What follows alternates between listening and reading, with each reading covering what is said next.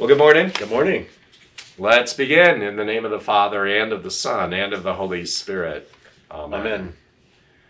Let us pray. Stir up our hearts, O Lord, to make ready the way of your only begotten Son, that by his coming we may be enabled to serve you with pure minds. Through the same Jesus Christ our Lord, who lives and reigns with you in the Holy Spirit, one God, now and forever. Amen. Amen. The Old Testament reading for the second Sunday in Advent is from Isaiah chapter 11. There shall come forth a shoot from the stump of Jesse, and a branch from his roots shall bear fruit. And the Spirit of the Lord shall rest upon him the Spirit of wisdom and understanding, the Spirit of counsel and might, the Spirit of knowledge and the fear of the Lord. And his delight shall be in the fear of the Lord. He shall not judge by what his eyes see, or decide disputes by what his ears hear. But with righteousness he shall judge the poor, and decide with equity for the meek of the earth. And he shall strike the earth with the rod of his mouth, and with the breath of his lips. He shall kill the wicked. Righteousness shall be the belt of his waist, and faithfulness the belt of his loins. The wolf shall dwell with the lamb, and the leopard shall lie down with the young goat, and the calf and the lion and the fattened calf together, and a little child shall lead them. The cow and the bear shall graze their young shall lie down together, and the lion shall eat straw like, like the ox. The nursing child shall play over the hole of the cobra, and the weaned child shall put his hand on the adder's den. They shall not hurt or destroy in all my holy mountain, for the earth shall be full of the knowledge of the Lord, as the waters cover the sea. And that day the root of Jesse, who shall stand as a signal for the peoples, of him shall the nations inquire, and his resting place shall be glorious. This is the word of the Lord. Thanks be to God. The epistle is from Romans chapter 15.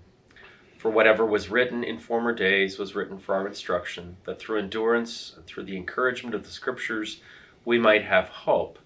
May the God of endurance and encouragement grant you to live in such harmony with one another in accord with Christ Jesus, that together you may with one voice glorify the God and Father of our Lord Jesus Christ.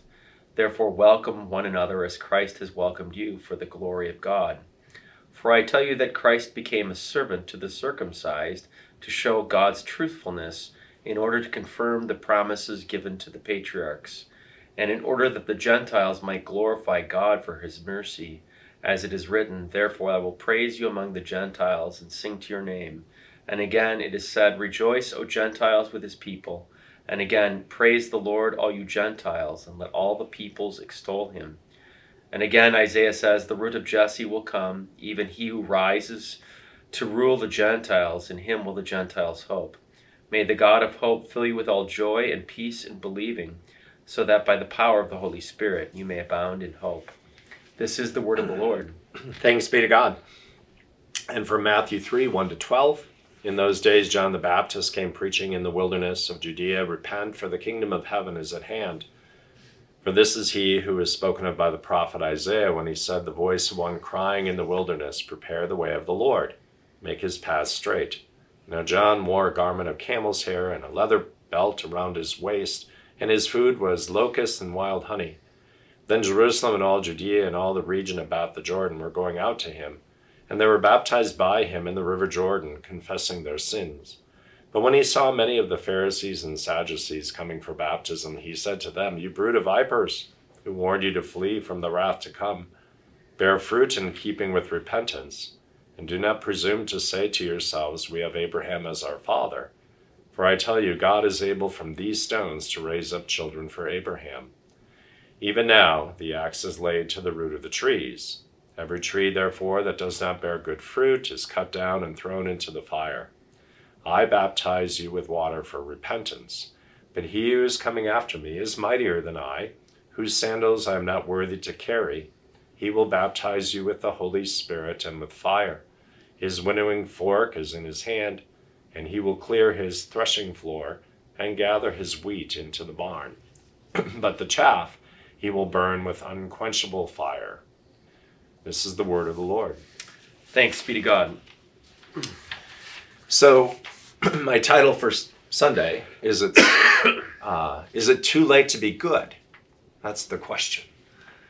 So I was thinking about this. There's something known as the wireless emergency alert. It's a public safety notification system that authorizes uh, agencies to send text like messages to consumers with capable wireless devices to alert them of emergencies in their area. So, for example, if an alert comes that there's uh, a tornado on its way, uh, you have time to take cover, right? John the Baptist is really doing the same way. He's alerting us, he's warning us of the coming of God in Christ at the end of time, that we need to repent, for the kingdom of God is at hand. And he's telling us that it's um, not too late to be good. In other words, to be clothed with the goodness of God in Christ. That's really what we need to be clothed with Christ, to receive the benefits of his coming now, his forgiveness, his life, and peace, so that we are prepared for when he comes again in glory. now, isn't it uh, in the Santa Claus uh, song that people are uh, hearing all over the world? Um, there's this song um, that Santa knows when you are sleeping, he knows when you're awake. He knows when you've been bad or good, so be good for goodness sake. And now they even have the elf on the shelf, uh, one of his uh, guys who keeps surveillance of whether you're good or, or not good. Well, the problem is, uh, to anyone paying attention, whether real or imaginary, as I just shared with you, the problem is your kids, they're not good. And you're not good either, nor are we. And there's no way we can be good in and of ourselves. This goodness comes from outside of us. And that's what the advent of our God in Christ now is about today. He comes to clothe us with his goodness, to give us his goodness. It's not too late to be good, to receive the benefits of his goodness, the goodness of God in Christ. So, really, uh, we have uh, uh, going on today the, uh, uh, the Advent emergency alert, if you will given to those authorized by God in Christ to uh, to preach His word, to to let people know that there's still time to look to God in Christ to receive the benefits of His forgiveness, be clothed with His His goodness, His fire retardant goodness, so that the fires now burn the chaff off of us, but purify us as as gold is purified because we belong to Him, we bear His name. We've received his blessings. He, he lives with us ever since our baptism into Christ, and he feeds us with his body and blood, puts his goodness into our entire being. Our goodness is outside of us. It's a, a borrowed goodness or a borrowed holiness. So we need to remain connected to God in Christ. So that's the warning of, of Advent, but also the blessing of Advent that God comes in Christ to give us his goodness. That's kind of where I'm going. Hmm. I like it. Um, well, I, good. I hope you like it too. I think that um, this is John's preaching is about the harshest law that you will possibly hear in the scriptures, right? Um, mm-hmm. The last prophet on the on the scene, who really gets to the root of, of the cause. Um, and the root of the cause is he calls them all a brood of vipers, which in essence he's calling them, um, if I could be so blunt, he's calling them children of Satan. Yeah. And you know, it, it isn't interest of the other people it doesn't do. It's the Sadducees and Pharisees who are coming and they're they're making they're kind of pretending. Right. They, they oh we're the good people because we're the children of Abraham. We you know this this right. isn't for us. We don't need forgiveness, right? Uh, yeah. So we've all been bitten by that venom oh, of yeah. of the serpent of the devil, and because of that, the wages of sin is death. We're all going to die, and we get that stark reality.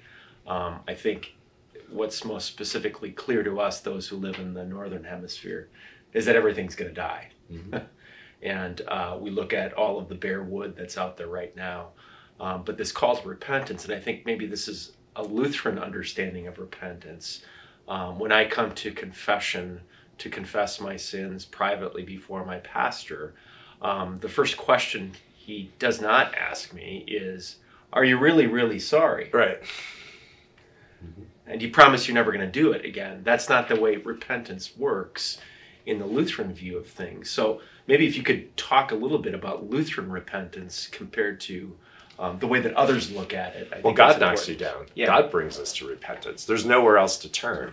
And I was actually going to kind of expand on that. So, like, say there's a tornado warning. I mean, there, maybe I've done it before too. What do people do? Instead of taking yeah. cover, they go outside to see to see Yes. what's going on. Where's the tornado? Where, The where storm is it? Yeah, where's the- Yeah. yeah, let's go find it. Um, And I, I think that comes from, um, you know, because it hasn't happened, or because there's been so many quote false alarms, Right. Or um, that it didn't come here, it went somewhere else. It hurt some. You know, it's it's. I think when suffering hits, I Mm-hmm. mean, or when we we're God wakes us up to recognize that we're- there's nowhere else to turn. I mean, there really isn't. Right. So it's it's God's act on on us, and you know when all of these narratives that are out there too, they're they work only for as long as you know Right. life kind of goes along easily and so forth. But when the stark realities of life hit, then there's there's nowhere else to turn. Those narratives fall apart, Yeah. and that's why for our culture today and our world today, that we need that we need to speak the, to the realities, and that's what the church does. The realities of our sin, which like, Yeah. we all want to cover over and say, "Oh, it's not me; it's someone else." Yeah, and I think the, the other thing with, with you know John the Baptizer, um, we could call him John the Baptist, but Mhm. John the Yeah. Baptizer, um, he talks about this baptism, uh, repentance, and you know we as Lutherans always have this argument. How many? We really don't have the argument because we know the answer. We don't quibble about the number of sacraments, right? Right. Um, we talk about the benefits of what these gifts give to us in, in the sacraments, but really our repentance is nothing else but returning to our baptism Right. Yeah. and um, knowing that that's where we receive the forgiveness of sins in baptism and it flows to us through those words of absolution kind of like an ever-flowing river or um, a bubbling fountain letting God and Christ live with us, if you will. Right. Um, you know the. Uh, you know where, where Paul talks about that. You know, in Him we live and move and have our being. And look what that means in the Old Testament. The Mm-hmm. Yeah. lion lays down with the lamb. The, Yeah, there's exactly. This, there's this goodness, and and in the church, you know, you you you see that when people reconcile with one another instead of canceling each Yeah. other out, even though there's maybe horrendous things that have been done by someone to another person. Right. And Paul talks this about is that God's work. in, yeah. in, in Romans too about living in harmony with one another in accord with Christ Jesus. That together you may with one voice glorify the God and Father of our Lord Jesus Christ. So it's the opposite of canceling. Right. And that and it's good to be together, whereas you know, our world says "Just cut them off. Right. Right. Yeah. Instead of going one on one with one another and working And reconciling. it. And the only way it can reconcile is there's again, it's God's doing. Right. And letting God do his thing. Um, and that goodness comes we need it comes from outside of us. Um, Absolutely. and he clothes us. Oh, this could be interesting. Yeah, I like it. Ah, well, thanks. Good. I thought it was pretty creative here. So what is the the- W E A and the A E A? What is our hymn that we are Oh, looking at? Uh, Um, let's see if a hymnal just, you know, hymnal come to me. Um, here it comes. well, that's not a Oh, hymnal. Um, Um, do I you? forgot my hymnal. The hymn of the day was Um, and, Yeah, we yeah, are- Jordan's 344. 344, of course. That's one of my favorite, favorite. On Jordan's banks, the Baptist cry Yeah. announces that the Lord is nigh. Awake and hearken, for he brings glad tidings of the King of Kings. Yeah. Um, should we do verses 1 to 2? Sure. All right. On Jordan's bank the Baptist cry announces that the Lord is nigh. Awake and hearken, for he brings glad tidings of the King of Kings. Then cleansed be every life from sin. Make straight the way for God within, and let us all our hearts prepare for Christ to come and enter there. The Lord bless you and keep you. The Lord make his face shine on you and be gracious to you. The Lord lift up his countenance on you and give you peace. Amen. Amen. Thanks. Have a great day. You too.